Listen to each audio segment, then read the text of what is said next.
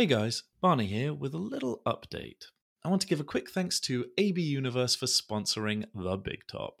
Taking over production responsibilities has been a huge undertaking, and I'm extremely grateful to have such a fantastic sponsor, whose products I have used for years and can personally vouch for. You can now use my promo code BIGTOP to get 10% off your order at abuniverse.com. That's abuniverse.com.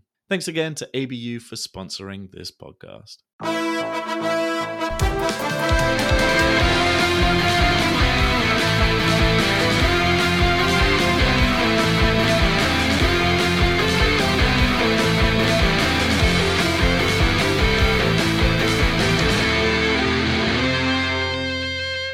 Do I lift, squat, run, or jump? No, but I hemorrhoid. And welcome to The Big Top. I am your host, Barney, and today I am excited to share the first part of my conversation with Pup Aero, who shares his incredible entry into the wonderful world of kink. While Mark's story was worth spreading out over two episodes, please be advised this first part does include a brief discussion of rape.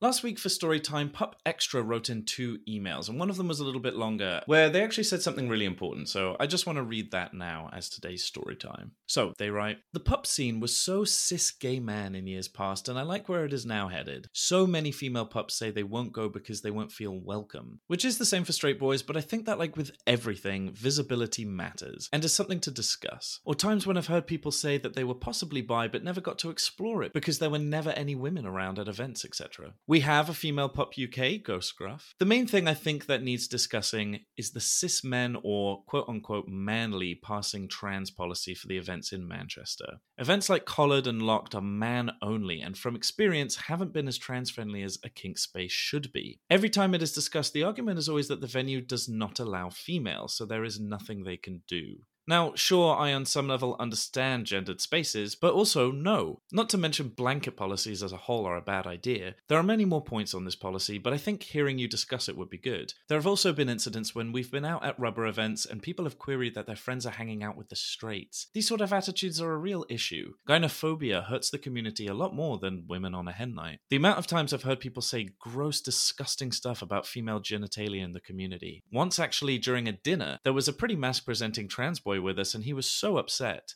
More so later when the person who made the most comments hit on him and said he knew he was trans and was okay with it. What he said earlier was just, quote, what you say. And this hits me hard. It was so bants with the lads. It's what you say around the boys, not what we believe. And I thought we were better. Thanks for reading if you did. Thanks if you didn't also, because at a certain point, an audience isn't what we should create for.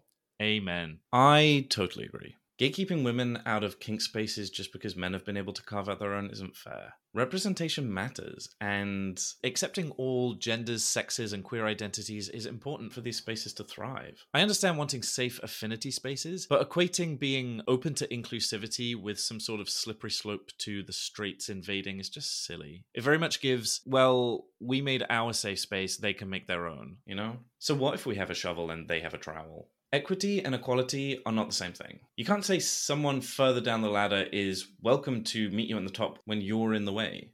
We have to uplift each other. And I think misogyny and sexism, which often comes hand in hand with transphobia, especially of the femphobic variety, is far more prevalent than we like to think. Of course, there aren't just less kinky women in the world than men.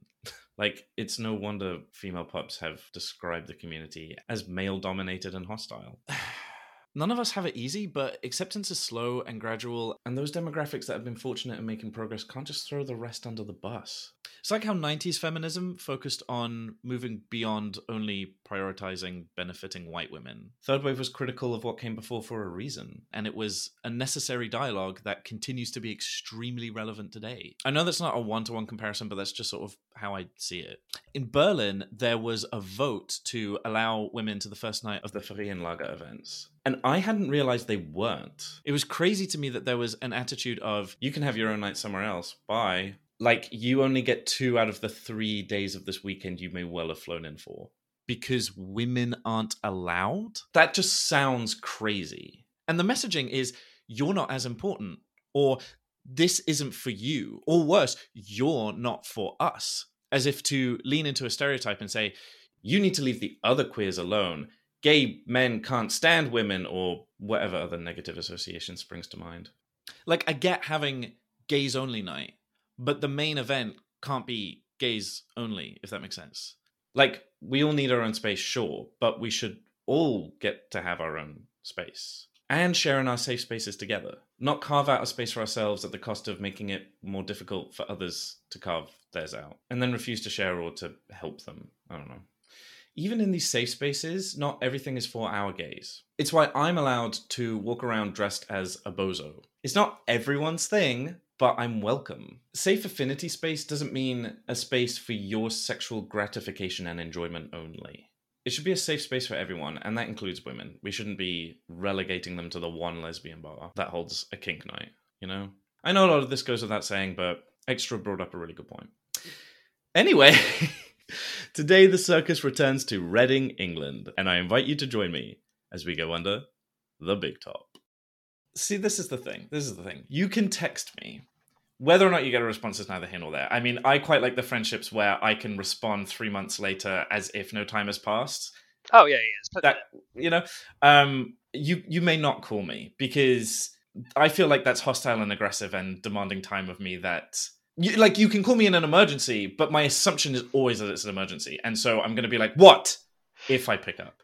If it if it is not like send a text, can I call you? Yeah, sure. Uh, maybe I'm listen i'm on the younger side of millennial so i feel like this is a generational thing where like it changed very quickly from like i remember calling my friends and it was like that's what you did. And nowadays if i called somebody i would feel like i am personally attacking them i mean i under, i get where you're coming from yeah my my younger brother absolutely fucking hates a phone call or whatever. But no, I freaks I, me out. I throw the phone across the room. It's it's the only way that you can get information across directly without. So, like, if you're trying to tell a joke or something like that, then you don't have to use emojis to kind of like suggest that. I love the idea that you're calling people just to tell them jokes. Well, you call people if you need to share information, right? That's the whole point of it. So, and there is no better form of communicating than either being face to face or talking. Do you know what? Yeah, I mean, you're totally right. And as an adult, I've learned that like the the thing with adult friendships is if I'm not there for the life update, I just don't get it. And because yeah, exactly. I like don't call my friends anymore. I have been considering recently because Fidget is a fan of the FaceTime, which I am um, okay doing, but don't surprise me. That's fair. Is it one of those? Can you can you let me know via text when you plan to phone or FaceTime? Yeah, and like I, and like I really have to psych myself up for it. I don't know why. It feels very performative. There's something about That's it fair. which I, I I really think it's a generational thing. Like we're so used to being able to formulate a response that being on Anyway, welcome to the podcast. no, no, no. I, I totally get it. I do totally get it. But... welcome to the big top. I feel welcomed. Good, great. That's what I was going for. I, I sometimes feel like my intention doesn't quite match the voice. Like I feel like sometimes I'm a bit scary when I'm like, "Hi," but, but I'm trying to be like. Until you've been to some of the dark rooms I have, there's there's no hi involved. Are you a darkroom guy? Uh, I'm an everything guy. Fantastic, great. There's not uh, so uh, yeah. I, I, suppose one of the, one of the things that I really quite enjoyed about how I've been brought up in all of this is to respect all spaces. So whether that's a social space all the way through to the darkest and dingiest of dungeons and some of the things that are going on there, somewhat freak me out. But I've learned to kind of be that person of going, okay, now I understand that these people quite enjoy this, so I'm gonna, you know, I, I be respectful to them. Cool, I've got my own feelings of it. I'll leave you to it. yeah, I mean, well, it's the same thing as kink, right? It's like we're not here to tell other people what they can and cannot do. We can all respect that not everything's for us. Yep. But I feel like a lot of these spaces are, are still quite new to me. So, okay, like the darkroom stuff, I you know was very novel. I was just like, oh, okay it's not for me, but like it's it's cool. And I actually during Fetish Week I, I worked with Recon and setting up those spaces. I was like, oh, this is actually really nice. Like we were building sex swings, and I was like, this is sweet. This is really nice. I love that. Yeah, it's just a little swing. Yeah, I no, I'm putting down like the mat for like the lube, and I'm like, yeah, yeah, yeah. this is really nice. But my like most recent thing is uh, I went to Pleasuredrome in London, and I'd heard the word sauna thrown around, but somehow I hadn't quite like understood that this was an actual sauna. So Oh, like right. like it was steamy and sweaty. Yeah. And there are naked. Yeah. sauna. Well, like I showed up with bags and bags of gear, No, no, no, you don't do that. and my gear is like we're talking clown makeup, we're talking honking horns, and they're like, "You're taking all of this in," and I was like, "Yeah, is that okay?" I fucking love it. Absolutely love it. Yeah, no, uh, saunas for me were uh, they, were they were a learning curve. There's a, I, I mean, I say this with a caveat. Of course, I'm an old Kinkster in the sense that I've been in it for ten years, which Mhm. nowadays, because of the ability for everyone to share their experiences so much easier. Yes. Um, there seems to be a bit be a, a larger, younger crowd coming in. Yeah. Uh, Yeah. Which I really quite appreciate. Actually, I, I absolutely love. But when I first started going to to sex club, uh, so not uh, saunas in, in particular, um, I like I was taught that there's like this etiquette behind it. So if you wanted to have sex with somebody, then you don't don't necessarily outright ask, and you kind of join in in their space. And if they allow you in, so like they open up the circle to allow you to hmm join them in, or you know one of them sort of puts their arm around you and pulls you in, then that's kind of accepted. Um, if you didn't want to be a part of something and someone came and stood next to you, then you just move away slightly, and it's your polite way of saying, "Nah, mate, I'm not interested." Yeah, and it's kind of like that's how I was taught for for saunas, and I feel that there was a, little nuance, but you had to be okay with that sort of physical initial someone coming up to you and touching your shoulder or something, you know, or hey, I'm really interested in this, you know, how do I get involved, or you know, a bit more talking. But then I, I come, as I said, I come from a an era where consent looks different to where it is now. I will like to caveat that I like the way it looks now, which is a very Yeah. I want this, I don't want this. Yeah. Back when I started this, it was very much I did that with my sirs, who then translated that to the others when they were interested in something. Eh, so- right. Right. I consented to them, they knew what I wanted because of a conversation that we had in a deep, you know, in a in a in a proper headspace outside the the kinky headspaces where I could tell them, and then they would bring it back and say, you know, then when we walked into these places, they were very much okay. I know what you want. I'm going to find those people that are going to intrigue you here, which worked really really well for for me back then. But I also feel like it was a novelty because I was one of the youngest people in the room back then, and that was mm-hmm. at the ages of 19, 20, 21.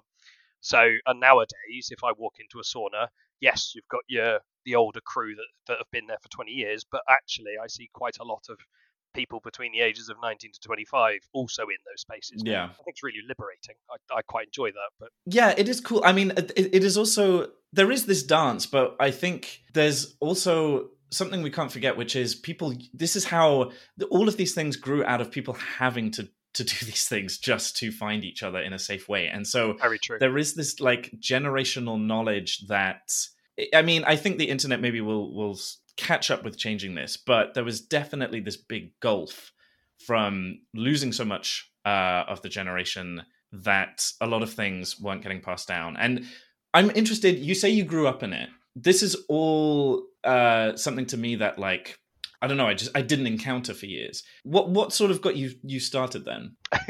I, I'll go to the root, shall I? Right. So Yeah. I was a Trauma time.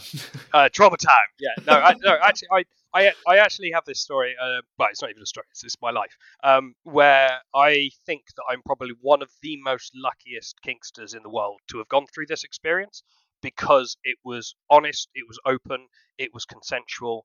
I didn't feel surprised by anything, and Mhm. I was talked to about everything before it ever happened, months in advance in some cases as well.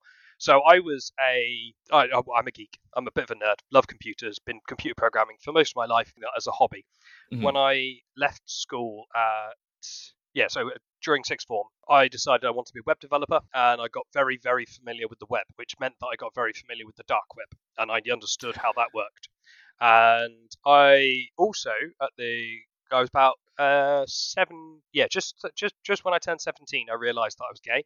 It was my I was a little bit late to the party about things, but a couple of my mates did that whole oh my god, boobs are really interesting kind of thing, you know, etc. etc. around the circle, and there's me like, nah, mate, that ain't that ain't me. I don't know why. I, I think you're more attractive than the boobs that you're talking about. But anyway, and that sort of twigged for me. So I, I as I said, young 17 year old started to explore that a little bit, talking to people online a little bit, various. I'd say we're talking like the eras of Bebo and MySpace, if if you've ever heard of them, um, and Gaydar back in the day. I remember oh, Bebo. Gaydar. Wow, no, that one I didn't know. Yeah, so Gaydar was like uh, that was just coming to an end by the time I was starting this journey. But anyway, also, as I said, because I was able to access dark web, there was quite a few chat rooms and forums that I was able to sort of touch upon bits. I don't. You know, I'm I'm not easily scared or you know, or, or scarred by most things. Um, but I can definitely tell you there's some shit on there you shouldn't see. Yeah. Uh, so yeah, I from that there was a chat room on there that we was talking about people that are getting into it and where to find this information, and not necessarily kinky, by the way. This is we're we're talking just generally gay hookups mm-hmm. and mm. the sort of that en- energy. And while I was on one of these slightly more dodgier forums, um, I got in contact with one of my one of my sirs, uh, or back then. He was there, one of them, and we we had a nice little chat about X, Y, and Z. And I said, look, I'm I, I was about 17 and a 17 three quarters at this point ish, and he was very much like. Look, there's no obligation. If you fancied to meet up, you're not actually too far from where we live. So he was really open with all the information, by the way. It was like, we live here. This is who I am. This is mm-hmm. my partner. There's a couple of us. So he was 30 and his partner was 29 and they were like, "This is what we're interested in." You know, they just want someone else to sort of bring into their relationship that isn't necessarily a permanent part of that. So not poly, but someone that they can have fun with. And they and he was like, "Like we're going to be really open with this. We're not really into having sex immediately. Want to get to know you. Want to yeah, yeah. you know discover, discover who you are. Would you be interested?" And I'm like, "Well, I, this is a couple of weeks away from my from my 18th birthday at this. And, and uh, I was like, look, let me think about it for a little bit. You know, I'm I'm young. I, I, I'm I've got my head slightly screwed on, but at the same time, you know, this is definitely erring on the side of caution. And uh, and I spoke to a very very good friend of mine at the time, and she basically turned around and said, "Do it, but let me know where you are and phone me before and after." And I was like, you know what, fine. So a week before my 18th birthday, I met up with uh, the, the, these two blokes, and they were divine. They were so nice to talk to. They were really relaxed, really chilled. Made me, so we we we met in an open space, went for a walk around a park for a little bit before deciding to. Uh, so we went up to the pub um, just about just on top of this hill, and we we sat down for a meal. Very conscious that I wasn't 18 at this point. You know, walking mm. to a pub that was scary enough by itself, let alone meeting two people for the first time. Um, we ended up spending about six hours together. It was like a really really nice meeting.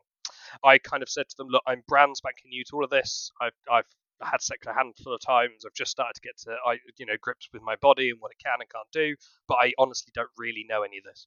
And they were like, you know what? I'm, we're not going to be open too much about this, but if you want to, we're happy to share our experiences with you and how that can help. And I was like, that sounds like a lovely idea. So we, we, we shared stories, and they talked about their lives, which was growing up obviously a little bit later than us. They, they really struggled with a little bit of it, you know, very, lots of bullying going on and some homophobic attack. One of them's got a lovely scar across the shoulder, which, you know, mm. uh, uh, from an attack of theirs and stuff, which was kind of like, oh, you know, a bit heartwarming. Anyway, fast forward a couple of months and I've got to the point where I'm meeting them in their houses now. Still haven't had sex or anything like that. It's just, you know, meals and getting to know each other a bit more, play board games, um, I introduced them to some board games that I knew of because, I'm, as I said, massive nerd and geek, and like awesome. we should play this. It's incredible. Um, and I was disappearing for nights at a time.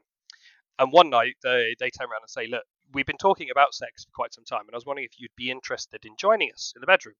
Everything's completely your speed, your everything. You know, we just want to get you comfortable if you wanted to go down that line. Now, I'm at this point, I'm attracted to them both. I think they're both stunning gentlemen. They they tick all my all my boxes. One of them's a little bit of a gym buff, but not like too muscular.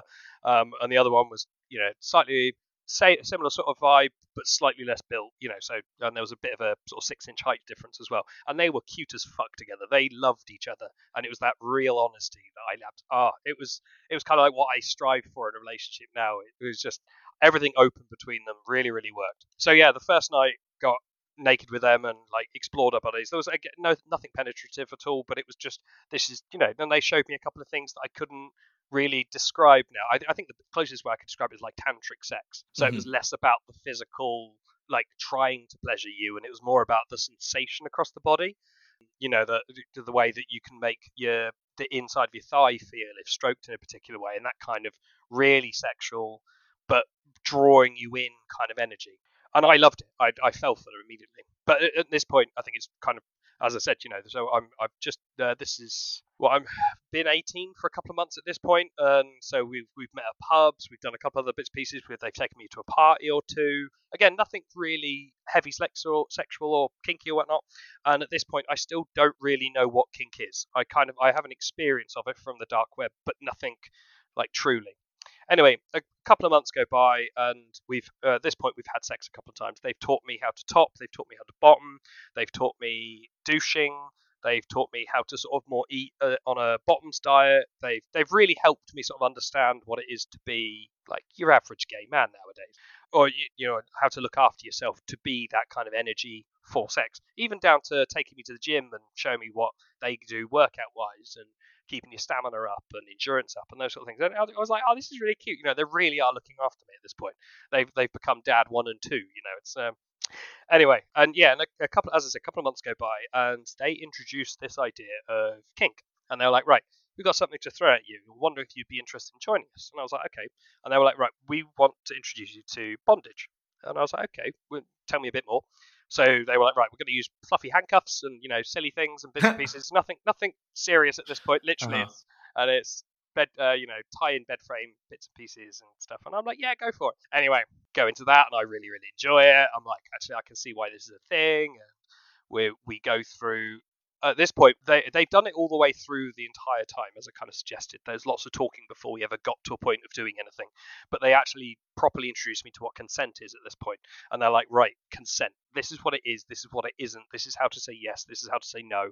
And they're like, we need you to be very clear about do you want to give this a go? Yeah. And this is how to say yes to that with caveats, you know, and what safe words are and all the other bits and pieces. So, for instance, like the word schwaddy waddy. I don't know if you've ever heard that as a safe word, right? It's a stupid word, but it is a word you can say with something in your mouth. oh, okay. So you can hear the word shwaddy waddy even if you've got your mouth filled. So anyway, so I learnt that one um, ages ago as well. Uh, with a couple other ticks as well. So if I was fully bondaged up or stuff, there's other ways of, you know, if I tap twice or something like Yeah. that, you know, and it's how to look out for that. Anyway, and they slowly introduced me to all of their kinky shit. Now, I didn't realize at the time just how kinky they were. I, they've never really showed me this. This was six months after the fact I've met them. They're now introducing this sort of element of actually we've kind of got a darker side, you know, and it involves leather and rubber and bits and pieces. So both of them were Leatherman, and I was like, okay, you know, they've never, I've never seen anything in their house to suggest this. By the way, that you know, their house looks just like everyone else's. It's Uh-huh. got plants, it's got a TV, you know, all the other bits and pieces, a couple of PCs in the corner, and a lovely kitchen. That's there was nothing about their house that said, you know, whips and chains everywhere. Um, and they certainly never came to me with uh, any of the gear on or anything like that. Anyway, and they were like, right. And even as I said, that six month park where they started to show me what A, B, and C was, uh, they still, I still didn't know. I didn't know that they were Kinksters, you know, and all this point. So when they started talking about bondage, and then they moved slightly into, all right, do you want to try wearing this for for a role play kind of experience or headspaces? And I learned very quickly that for me, I don't role play very well. I'm not very Uh-huh. good at doing the whole, you know, I'm a big dom and I'm gonna blah blah blah. You know, Yeah. that's not. I, I'm a I'm a caring, sensitive fucker, and if you're going to join me in an experience, then you're going to be with me with that experience, um, and you're going to be feel loved and you're going to be feel cared for. I can't treat people like a drone or a slave or that sort of thing. It doesn't. I can't degrade people, and I learned all this very early on. I was like, this isn't. It's not really me. I'm a, you know, if I, I want you to feel the way I'm feeling. Um, which don't get me wrong, I'm not saying that someone in that drone headspace couldn't, but it's just a different. I never Yeah. really understood how to read those signals from somebody. So yeah, and then on my 19th birthday, so it's been a full year now. We've tried lots and lots of different bits and pieces. Um, there's some limitations in their knowledge, so you know they're they're not expert at everything, and they're fully aware of that. They weren't trying to sort of show me everything, but there was, you know, uh, when we'd gone through X, Y, and Z. At this point, without tooting my own horn, I was fucking good at sex, and I really, really enjoyed being a versatile character.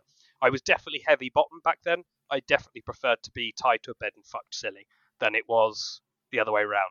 But it, I could use my dick, and I knew how it worked. So it was kind of like that really combined energy. A week before my 19th birthday, they they invite me over for birthday dinner. At this point, I've learned that they're Leatherman. I've seen them in their gear, and we've experienced a little bit of role play in that. And they brought me my first set of leathers on my 19th birthday.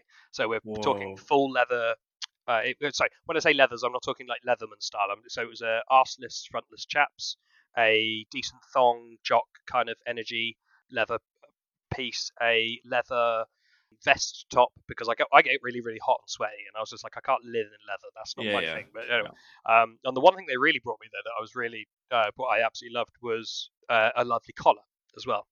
Um, and a leash and things like that. Now, note that back when I started kink, dog play or pup play wasn't a thing. Animal play, uh, uh, it it just started to become a thing in the world.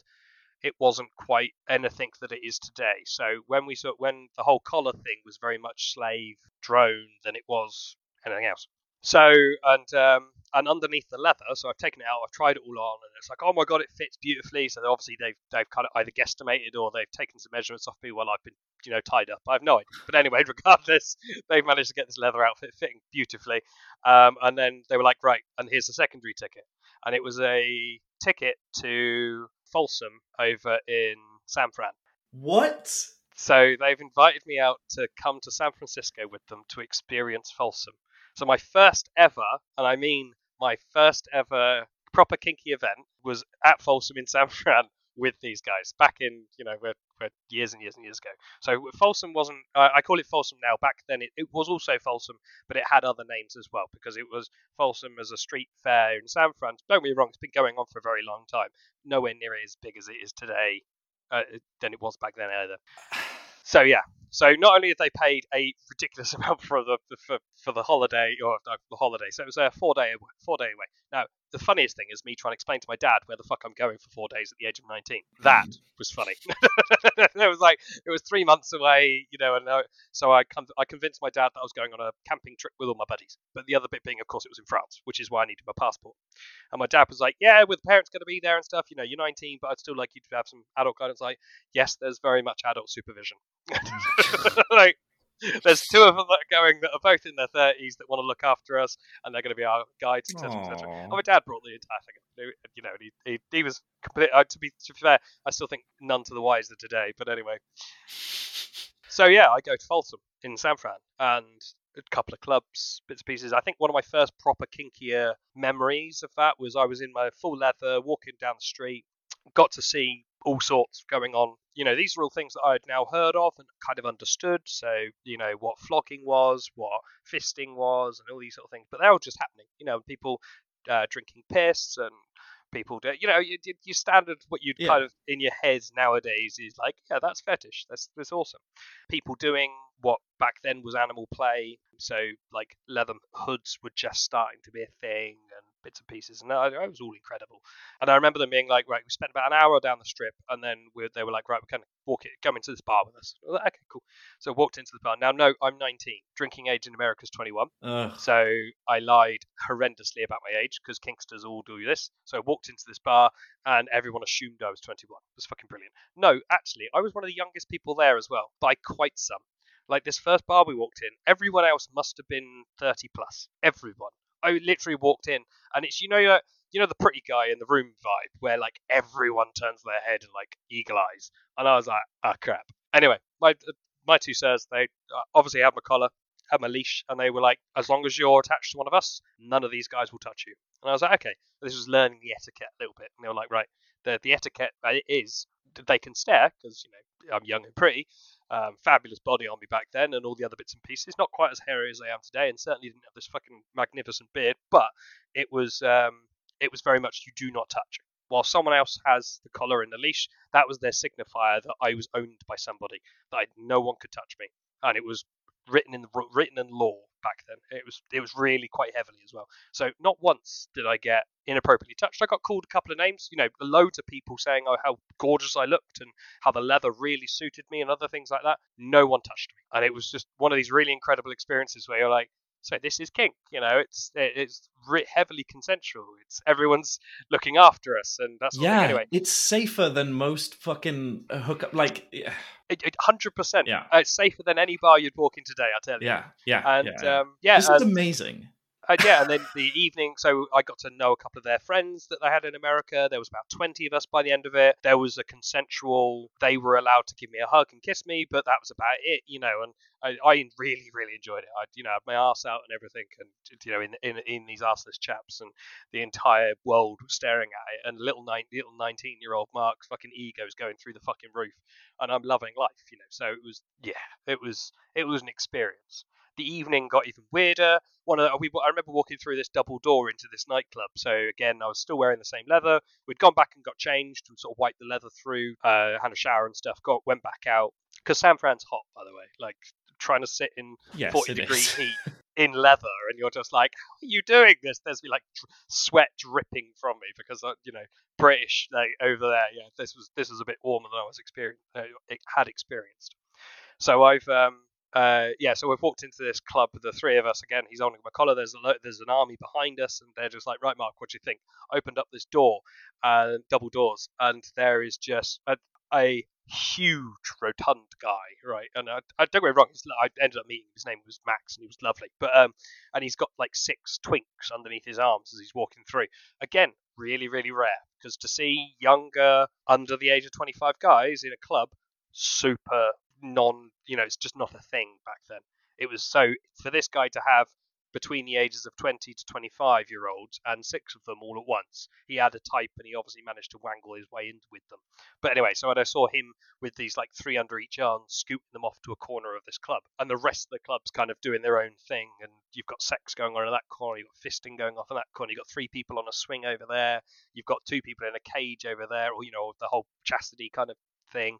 Yeah, the, the entire event's like, okay, yeah, this is my first time sort of really exploring. I've seen a little bit outside, but this is now intense. You can smell sex in the air. You know, it's that really quite well, basically just lube Yeah. and lots of it. Yeah, and they were like, right, should we go and get a drink? And I was like, uh huh.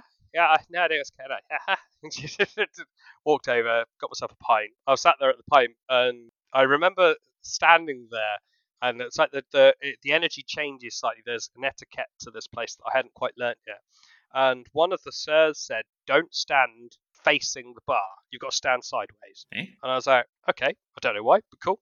Anyway, so and you could see them both sort of semi-laughing. They like to do this thing where they would obviously tell me what not to do, but wouldn't tell me quite what would happen if I didn't follow Uh-huh. their rules exactly. Uh-huh. And it was uh, they knew it was completely again it was this was kind of that borderline of consent. It was a they knew that if whatever happened because of not telling me what would actually happen, I would still enjoy it. Anyway, obviously a lapse of judgment slightly. I didn't really notice. Anyway, walked across, walked up to the bar, put my arm, arms on it like this because it was a really really high bar as well. I'm, talking I'm you know I'm 19, 20. I'm not small, Uh-huh. you know, and I've gone up like this, put my hand, uh, put my hands up on the bar, rested my chin on my hands, and yeah, some guy starts undoing my trousers, and he's like Oh, he's like a little gremlin that sits underneath the bar and sucks people off if they stand up. So I've taken like a I was about to ask what happens if you face the bar. Yeah. so I take a staff and like, oh, what are you doing? You know, and uh, my two sons are laughing. They were like, we would have stopped him before he got there, but we just, you know, we were we're playing games at this point. Uh, I was like, Love okay, that there's fine. a bar gremlin. well, yeah, it wasn't. That's my descriptive of him now. Back then, you know, we're talking a, a gentleman who obviously it, it wasn't a bad-looking gentleman either. You know, it's um, That's funny. So- this is incredible. I didn't know what I was in for today. I I the, what ha, I mean the this the like the main thing I've learned is that honesty is everything and I love that that was the foundation of the relationship between the three of you. However, I'm just amazed at the experiences you you had and and, and this is amazing and and it is really sad that like you you do kind of have to be lucky to have this sort of thing and i wish more people could have this mm, so do I I. never learned any of this stuff. I never learned I'm, any. I'm I just. I just found out what douching was, and I've been bottoming since I was fifteen. Like, like I, I just the idea of like learning about sex instead of just sort of fumbling to figure it out, and and the way you said, um, I learned how to use a dick and how it works, and I'm like. Yeah, stuff like that and getting fucked is never something. I mean, for me, that was never something that I really like considered. Kink was kind of, kind of the everything. But like, yeah, I'm kind of jealous. That's amazing to have such a great mentor for this stuff. And I love the way that they've really taken you under their wing. I think this is going to be two episodes because I need to I need to hear all of it. that's, that's absolutely right. Yeah. So, but yeah, I mean, uh, to be fair, at that point, it all opened up. Everything opened up. The experiences started becoming a bit more intense. Um, they started throwing me in situations where not that I wasn't comfortable and I was fully aware the consent was given, you know, and I, I kind of knew what I was getting in for, but I'd never experienced them before, so rightly I was nervous. Um, and we're talking about, you know, so I walked. I remember walking into a dungeon and there we're talking flogging, but to the extreme where they were drawing blood. Yeah, uh, I've seen needle play and certainly the whole scalpel sort of stuff, and it, like the whole role play between doctors and people being you know carefully sliced open and stuff. Don't get me mm. wrong, fully sterile. Everything in the room was yeah, yeah. like a little operating theatre. It really was quite well done, but it was just that now you're hitting the level at which I'm uncomfortable, and I yeah. let that. You know, I was like, right, that's not my not my thing. Yeah, and then um, obviously during this entire thing, I got introduced to to rope, which subsequently became my favorite tool of the trade. Uh, yeah, I was going to ask how how you got into rope work specifically because that's yeah. that's the main. yeah, exactly. I, where where does all that come from? So while I was um, so my sirs were shit with rope. Honestly, they were they didn't know a knot at all. Ever, you know, they could just about throw your hands together, and that was about it. Anyway, and um, so they were very honest right at the beginning, though. And so when I uh, they had taken me to a sex club in Berlin about six months later after this. I'd experienced a little bit before this, and I'd kind of suggested to them that I wouldn't mind learning a lot more about rope, and they were like, "Absolutely brilliant! We've got a guy." Right, and I was like, "Awesome! Sounds brilliant." So I've I've gone and said hi to this guy, and um, we were, as I said, we were in Berlin, gone to a sex club, into their dungeon, and this guy turned around and gone like, "Yeah, I, I, he was really, really quite pretty as well. You know, again, you know, sort of, sort of mid thirties, really knew what his stuff, and he, he I'd seen his work um, through pictures that the sirs give me, and he was doing like big spiders webs and mm. tying people up to them and things like that. And I was like, oh my god, this is so pretty. I want to learn lots. And they're like, right, well, first let's go and experience it yourself, and then what we can do is get him to teach you a bit. And I was like, yeah, this is really really awesome. I have to caveat this, by the way. I've got two versions of this story. Do you want the really, really nice one or the one that ends in horror? Obviously, I want the horror. Okay, so well, the, merge them. Give me both. Oh, well, uh, it is merged in some respects. There's just a cut-off point to get to the nasty shit. Um, and by the way, I openly talk about this. I'm not bothered by the connotation of, but it does involve rape. Okay. Okay. So I'm at this bar, I'm at this club in the dungeon, and I'm loving life, and I'm getting tied up by this guy. Again, everything's incredible. The entire lot is really, really nicely done. The consent right at the beginning was very clear. It was, uh, you're here to tie me up. Um, if you want to do a bit of tantric stuff, that's fine. So, you know, touching, caressing, getting to know my body. Mm-hmm. A, a, rope is very like that. When you're tying someone up, it can really be very, oh, it's an, a very intimate experience. And to make that more intimate, you know, you can do the whole um, pulling someone in and you know stroking their body while you put the rope across it, making sure the rope trails across someone's body, so you're not quite getting rope burn, but at the same time you're you know you're feeling the rope you know run through your hands. One of my favorite experiences when I'm tying people up nowadays is the feel of the rope passing through my fingers. Anyway, so he's tied me up in this beautiful. So he's had this cobweb kind of set up, and he's tied me to it. So there's kind of a, a bit of a, a, the body position's kind of one arm strapped to my chest, and there's another that's kind of like back behind my head, making it look like I'm relaxing on this web. And he's done it so beautifully, but I'm fully supported. I can literally drop into the rope at this point, and the rope's got me. And it was one of the nicest experiences. So it was kind of a cross between bondage slash rigging, you know, kind of this energy. I started a foot on the floor, but I wasn't. I could put a lot of my weight on the rest of me, and it would I'd be very comfortable. Anyway, just quickly, I you've just reminded me of my first rope experience, and maybe this is why I haven't engaged with as much of it as I would like to, because my first experience fucking hurt. I was oh, suspended yeah. for that was my first ever time being tied. I was suspended. Ouch. And yeah, that was extremely painful, and I was tied to somebody else. Eh, yes. anyway. suspension is an art form, and I tend to find you can or you either can or you can't do it and those that can't do it don't seem to understand that there's a way. On it. Anyway, yeah, it was it was it was my side. Like I was on my side, and it was that the rope was cutting into my waist, and I was thinking like, if I was just my hips were better supported, then I could stay in this longer. But eventually, yeah. I had to get out of it, and he was kind of disappointed, and I was like, dude, I, I can't. St-. And this big line. Anyway, yeah. Yeah. No, no, no. Hundred percent. There's there's a learning curve there. So yeah, I'm I'm against this rope, and, he, and he's quite he's enjoyed his work piece. Now at this point, my sirs had buggered off for a little bit, um, leaving me with him because obviously they've got their own fun to have as well, you know. hmm Um, so I'm left alone with this guy in the middle of a, uh, no, uh, not quite in the corner of the room, but you know, off to one side, a little bit, a little bit secluded, so he can do his work in private. You know, as private as a, dungeon gets. And yeah, uh, and uh, thi- and at this point, this is this is why I don't. I, this story gets a little bit complicated because in my headspace at the time, consent's been given, and I'm I, I understand what's going on, but I still have never needed to say no to an experience that was happening to me at the time. Yeah. So for me, this is my first time of somebody breaking the code that I've been real, you know, for the last year and a half have listened to, and everyone's looked after me because of this code.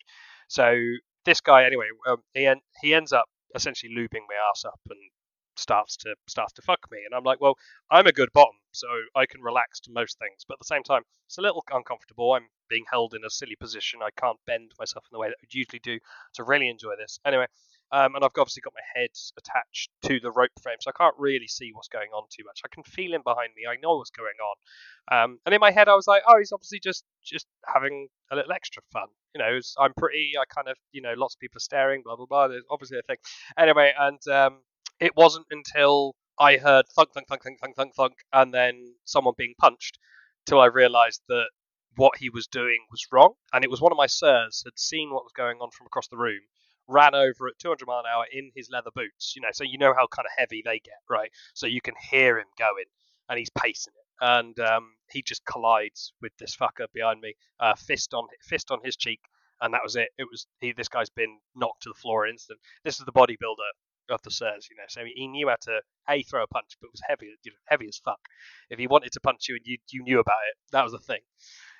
Uh, and and yeah, and, and the other sir comes up to me, grabs me, and he's like, he's he's- he's making sure his face is directly in front of me. And he's like, "Are you okay?" And I'm like, "I don't know what's gone wrong right now." In my head, I'm like, everything's just a blur, and um, and I don't know quite what's going on. I don't. Re- I understand that this guy hadn't consented to this, but at the same time, I wasn't not enjoying it. It, it was it was. Yeah, yeah, yeah, but tied up. It was a euphoric. You know, the whole thing for me Sure. at this point was I didn't know that that was wrong, which Right. was a really interesting sort of caveat to the Yes, which is which uh, happens so so much. I mean, uh, it happened like for me for sure the first time that somebody I, I was left alone with somebody who I, I didn't know that what they were doing was wrong. But the, the the other thing I I'm just trying to get the whole picture is is so they saw this happening and obviously this has not been part of any of the conversation and he hasn't said anything to you while they were away right Yeah, yeah, exactly. So, uh, uh, I kind of, as I alluded Yeah. to earlier, the, the the whole way this worked was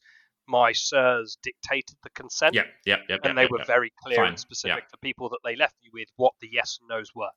Um, so it meant that I didn't necessarily need to say yes or no, but it also meant that actually there was one or two experiences with this where it kind of half backfired because it was like I would have liked to have carried on, but my sirs were slightly more controlling than that. It was like because I haven't pre-discussed it with them, they were yes no, you're not doing that because we haven't. But I mean, but this is the thing. Kink is a negotiation, and so I think airing them airing on the side of your safety, because as far as they know, you haven't consented to this. Yep. So I I completely understand that, and so like airing on the side of safety, I think is always. But I mean, you know, I'm, I'm not advocating violence, but also, yeah, fuck. Um, yeah, it was it was kind of one of those. So anyway, um, as I said, so the the other thing they did, which at the time didn't really matter to me at all, but I I laughed to fuck when I realised later on in life what they had done. But they basically got their, their safety shears out and started just cutting me out of their rope. Right, oh, sacre bleu. I mean, nowadays, so you know, I've spent a lot of money on my rope. If someone Yeah. to, but then they were pissed at this guy for breaking rules. Anyway, so I was dragged away by the the younger of my sirs and sort of put in a corner and cleaned up a little bit, and uh, you know, and he literally was. At the time, I still didn't know anything was wrong. I, I honestly was like, this is what you know. I understand this guy didn't get consent, but at the same time, I wasn't. I did not enjoy it, so I was like, okay, cool. yeah, yeah. You know, I, I didn't quite get the gravitas of the Yeah. of the of the situation. The older of the sirs basically got this got the management involved, and this guy was kicked out immediately, and none of that shit. You know, it was like nothing that doesn't happen here. It's it's rules and regulations in place for a reason yes, look yeah. after each other.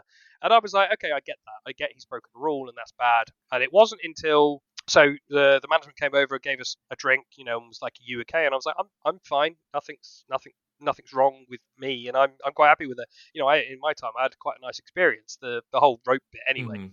And um, yeah, and, and so we we leave that place quite abruptly from that point. Go back to the hotel, we get changed, showered, and stuff like that. By the way, at this at the entirety of the journey getting home, I'm being cuddled and hugged and held and all sorts, and it was it's really quite like romantic. It was like this bad things happened to me, and I'm like I. I, I don't know. Is there is there a bad thing? Okay, but I'm being hugged, so this is nice. Um, Mm. they get they take me out for a nice meal. We were planning to do a nice meal anyway. There's not like the, they deliberately went out of their way to Yeah. find somewhere nicer, but it was very. Uh, there was lots of foods involved that was very. Yeah, you know, like ice cream afterwards and things like that. It was kind of like treating me like a child that you know that had been through an experience. That, and I'm Mhm. like, I, I'm fine, guys. Don't.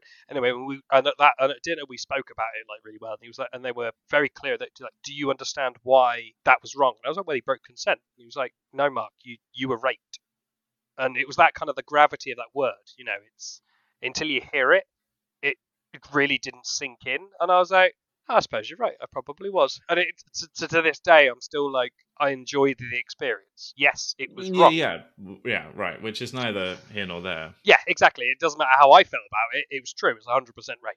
Um, Mhm. No consent was given for that particular activity. Therefore, it was wrong. Anyway, Yeah. it's- it took me a while to sort of get over that fact. Actually, it got it took me a while to realise that just because you've enjoyed something doesn't make it right. You know, and Yeah, totally. And and that that I think is something that doesn't get talked about enough is especially with rape victims who are uh, you know assaulted like there is often this thing that they'll talk about where they say like oh but I feel guilty because I enjoyed an aspect of it and it's like well yeah that doesn't mean you consented yep Yeah, hundred percent. Um, but yeah, uh, but the, the the nice little spin off from all of that was that I got to experience rope properly for like Mm. my first time, and it sowed a seed that just kept growing and growing and growing. Um, and since that since that day, I've always enjoyed and have always uh, have now have always enjoyed the experience and the practice of rope play, um, whether that be bondage, suspension, rigging, etc., etc. I'm I, I like again. I think it boils down to you having these amazing people in your life, but I love that this is still such a positive foundational experience. Like it's both things. It's it's I think in my head, I've I've I've separated them. The the rope play bit was amazing. I don't care who did it. yeah Um, yeah yeah yeah. You know, to, to me, the, the experience of being tied up and being suspended, uh, not quite suspended like that, but you know, to be held in that sort of position was really Yeah. quite nice. Um, I later learned that a lot of my works actually, I kind of moved away from the artsy fartsy style of Mhm. um, of rope play, which, by the way, I have all the respect in the world to anybody that can have the patience to do all the pretty knots, because I learned very quickly that what I wanted was that experience of being bound, and that came from industrial kind of big knots big thick rope across the body, getting you into position where you're kind of mummified or hogtied or any of the others very quickly, and then also and then sort of that tantric sex to their body um, afterwards and bits and pieces. Or, or uh, I don't know. To be fair, actually, in the last five years we do rope play sex because I kind of fell away. For me, it's the rope play itself has become like an art form and a, something I really quite enjoy doing without Yeah. necessarily a sexual component. I'm I'm interested in this idea of sex being separate to kink, like that they sort of taught you the sensuality and the and, and the kind of tantric sex first, because that's something that's brand new to me. I I have always sort of thought that I had a, a, a you know totally insensitive body. I've never been about sen- sensation, um, and it's only recently that I've had friends who have kind of known what they're doing there, and that that has kind of been something that uh, I've opened my eyes to. But would you then say that like would, so would you say that rope is like your main kink? Uh, yes, nowadays. Right. Okay. Just about like how you got into all these things and from these like main kink experiences that have shaped you, what would you say you've learned from going through the things that you've gone through? Because it sounds like you've really, really had an encyclopedic almost uh, education, which I think is like really, really incredible. And it, it now completely makes sense to me the the way that I've seen you like discuss and and and, and talk about uh rope and kink in general having that backing So uh, yeah, I, I I think from me, I learned very early on that the what kink is isn't necessarily associated to sex. Kink is a sensation across the body, whether it be a mind one, a body feeling, or or sexual. It can Mm. be any of the above. But um, kink and sort of fetish in general are different entities. In uh, in, in that, I mean, personally, I, I'm kind of a bit loose on where they start and stop between each other. But to me, necessarily, a, a fetish is something that doesn't necessarily need gear, whereas kink kind of does. Um, that's kind of in my head how I see it. So someone that's kink, Okay. a kinkster would be a leatherman that needs their leather to don. It's a it's Sure. a pup play because of all that. Whereas a fetish can be I want to play with your feet um, Mhm. because they turn me on and that kind of or or they give me a, a positive sensation. So that's kind of how I would define them, uh, or how, correction, how I've seen them been defined. But yeah, I I I generally think in both situations the the fetish tends to be slightly more related to a positive sexual feeling or that arousal of something, whereas kink can be completely opposite. I mean, um, a lot of my rope play now isn't. I can turn someone on really easily with with my rope play because of the way that I'm like, as I said, sort of that tantric style, the sensations across a body, the way that rope glides, etc., etc. I wouldn't necessarily say that I'm turned on by it anymore. Rope for me, I get a lot more. For me, it's the positive kind of. I know I'm doing something really good for you, and I'm enjoying it because I'm making a piece of art. Sure. It's it's less about the the but I mean, it, to be fair, actually nowadays, um, certainly as I've got older and more safety conscious, it's very difficult for me to have sex with it. I'm demisexual anyway, so I don't really have sex with people I don't know. So if I'm tying you up randomly, then it purely is going to be rope play. Mm. And I've done many examples of this where I've done rope, set someone up in a in a kind of a safe position, and then allowed someone else to come in and do the sex bit. That's okay with me. I'm as long as I'm around to understand that my rope isn't doing something to the body that shouldn't be, Yeah. aka cutting off blood circulation. You know Sure. that kind of the safety aspect of it, slipping or doing something silly. But yeah, no. I, I, nowadays, for me, there the, there is a big separate or se- uh, separate divide between the two. So my my my other kink self, Aero, he is the he's the kink side that I allow to come out when I want sex. Mhm. So that more animalistic, dog-like energy. Right. Okay. So, so I before I ask about that side of things, you've described so beautifully. Actually, I really like the the way you described the rope gliding across across the body, um, and this like heavier sort of big rope bondage thing. But beyond rope specifically, what is it about bondage that that you love? I'm going to be slightly caveat there. Rope is the bit that I really quite enjoy about bondage. I, I, I I'm a climber. I also did scouts back at the end, you know, and I didn't realize that I kind of it, rope for me is almost kind of that fetish. It's it's there's something about rope itself, Like the thing itself, the material, and just feeling it. and I it. suppose kind of how use how versatile it is. Yeah. Rope can be used in everything, and I, Mhm. I consider myself as like a jack of all trades. So that in my real life, you know, as for work and play and stuff, Mhm. you know, like there's not a lot of things I'm not half bad at, so it kind of works. But yeah, so for me, getting into rope, understanding knots, being quite good with knots, and then that kind of translated onto the body quite nicely. And then I kind of I love I love the feeling of being restricted, Mhm. but I also love the fact that I could never be dommed by it. If I can find it, I'll share you share a picture of uh, so uh, Phantom Bondage in in London. Uh, him and I got on famously back in the day, and uh, he tried to tie me up and dom me once. And he could not take a picture of me where I looked like I was being dommed. I had rags shoved in my mouth, my head pulled back, my hair pulled. I was put in dog masks, all sorts. Of, he could not, in one shot, make me look like I was being dominated. And he got so frustrated with it. And I'm just like, nope, I'm owning this. Come on, bitch. that was brilliant. Yeah, it was kind of that energy of how I see rope. It's something that empowers me. It gives me this facility to, Right. even when I'm tied up, it's uh, I own the rope. It's Mhm. my tool. So yeah, that I suppose that's my my connection with it. Um, but I do in, I do really enjoy how other people feel when in rope as well, because I can imagine myself in their position. So there's a, sorry, there's probably a bit of empathy there when it comes to I'm tying you up. I can see you enjoying yourself in this Yeah. headspace where you're losing control of your body, and I'm in control.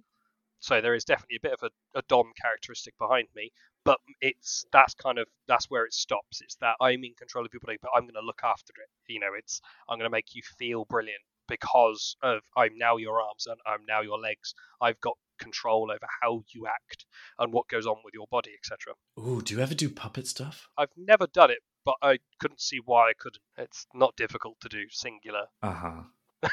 That's For That's yep. cool. Aha, uh-huh, aha, uh-huh, that's cool. That's cool. Okay, so how then does pup play come into it for you? So when I was about 20, so uh, I, I started learning rope, as I said, probably the age of, of uh, 19 and a half, 20-ish, something around that age. And I moved, uh, and I learned over like three years how to do rope quite well. And I, I really enjoyed it. I met loads of people, really some weird experiences. And if we get if we get time, I'll share a random story about me being used as a as a rope puppet kind of thing, um, performance thing that was awesome. But anyway, that's that's just a lengthy story. It was a um, uh, art gallery, but for humans and bondage and oh. stuff, and it was awesome. Anyway, okay, awesome. So yeah, while I was learning all of that, pups started coming out and stuff. So when I, uh, by the time I hit sort of 23, 25 ish, something like that, I was really, uh, I was looking for rope bunnies. So uh, a, a twink that quite enjoyed being tied up. I had a particular type. I would tie up anybody, but I was specifically looking for that sort of more twinkier body. And okay, I'm going to ask you about that in a second. okay, and twinks in particular because I, they're easier to work like without like trying to objectify them slightly. They're easier to work with. They require less rope to go around their body to make them mm-hmm. do stuff, and I can rig them easier because they don't need so much as a support across a portion of their body because they're lighter, etc., okay. etc. Et so there's lots of useful things about uh-huh. bodies. And I've I've got loads of friends back then that I, I played with, but I actually worked out really quickly that this whole pup play or dog play like ticked a lot of the boxes. Most of them were twinks. Most of them were really subjective, you know, really quite submissive in the way they wanted to be handled. Every single one of them that I ever met wanted to experience something new. So rope was on the on the cards for him, and it just turned into something that. So I was a handler way before I was a, a pup. Right. Um, okay. So I learned how to do this kind of uh, how to handle a dog a bit more uh, or a pup, and I, I got really quite familiar with you know the treating them like an animal. To me, headspace is headspace. I can do that bit. That's fine. I'm not very good at role playing so much, but at treating someone like a dog, that was that, that you know we've all kind of done that, so that was kind of right, easy. Right. He's like, um, so I was like, yeah, cool, I can I can do this, yeah. So started treating a bit more, etc., etc., getting involved in the in the in the community, and then at the time I met one of my boyfriends who was a pup, and I think that's probably where the seed started to real drop. Mm. I still was kind of more handler, but he opened my eyes to I could play a lot, and it would be really quite fun. Yeah, and that's where we're calling it for today. Tune in next week to the Big Top to catch part two of my discussion with Pup Aero. And with that, see you next time as we go under the Big Top.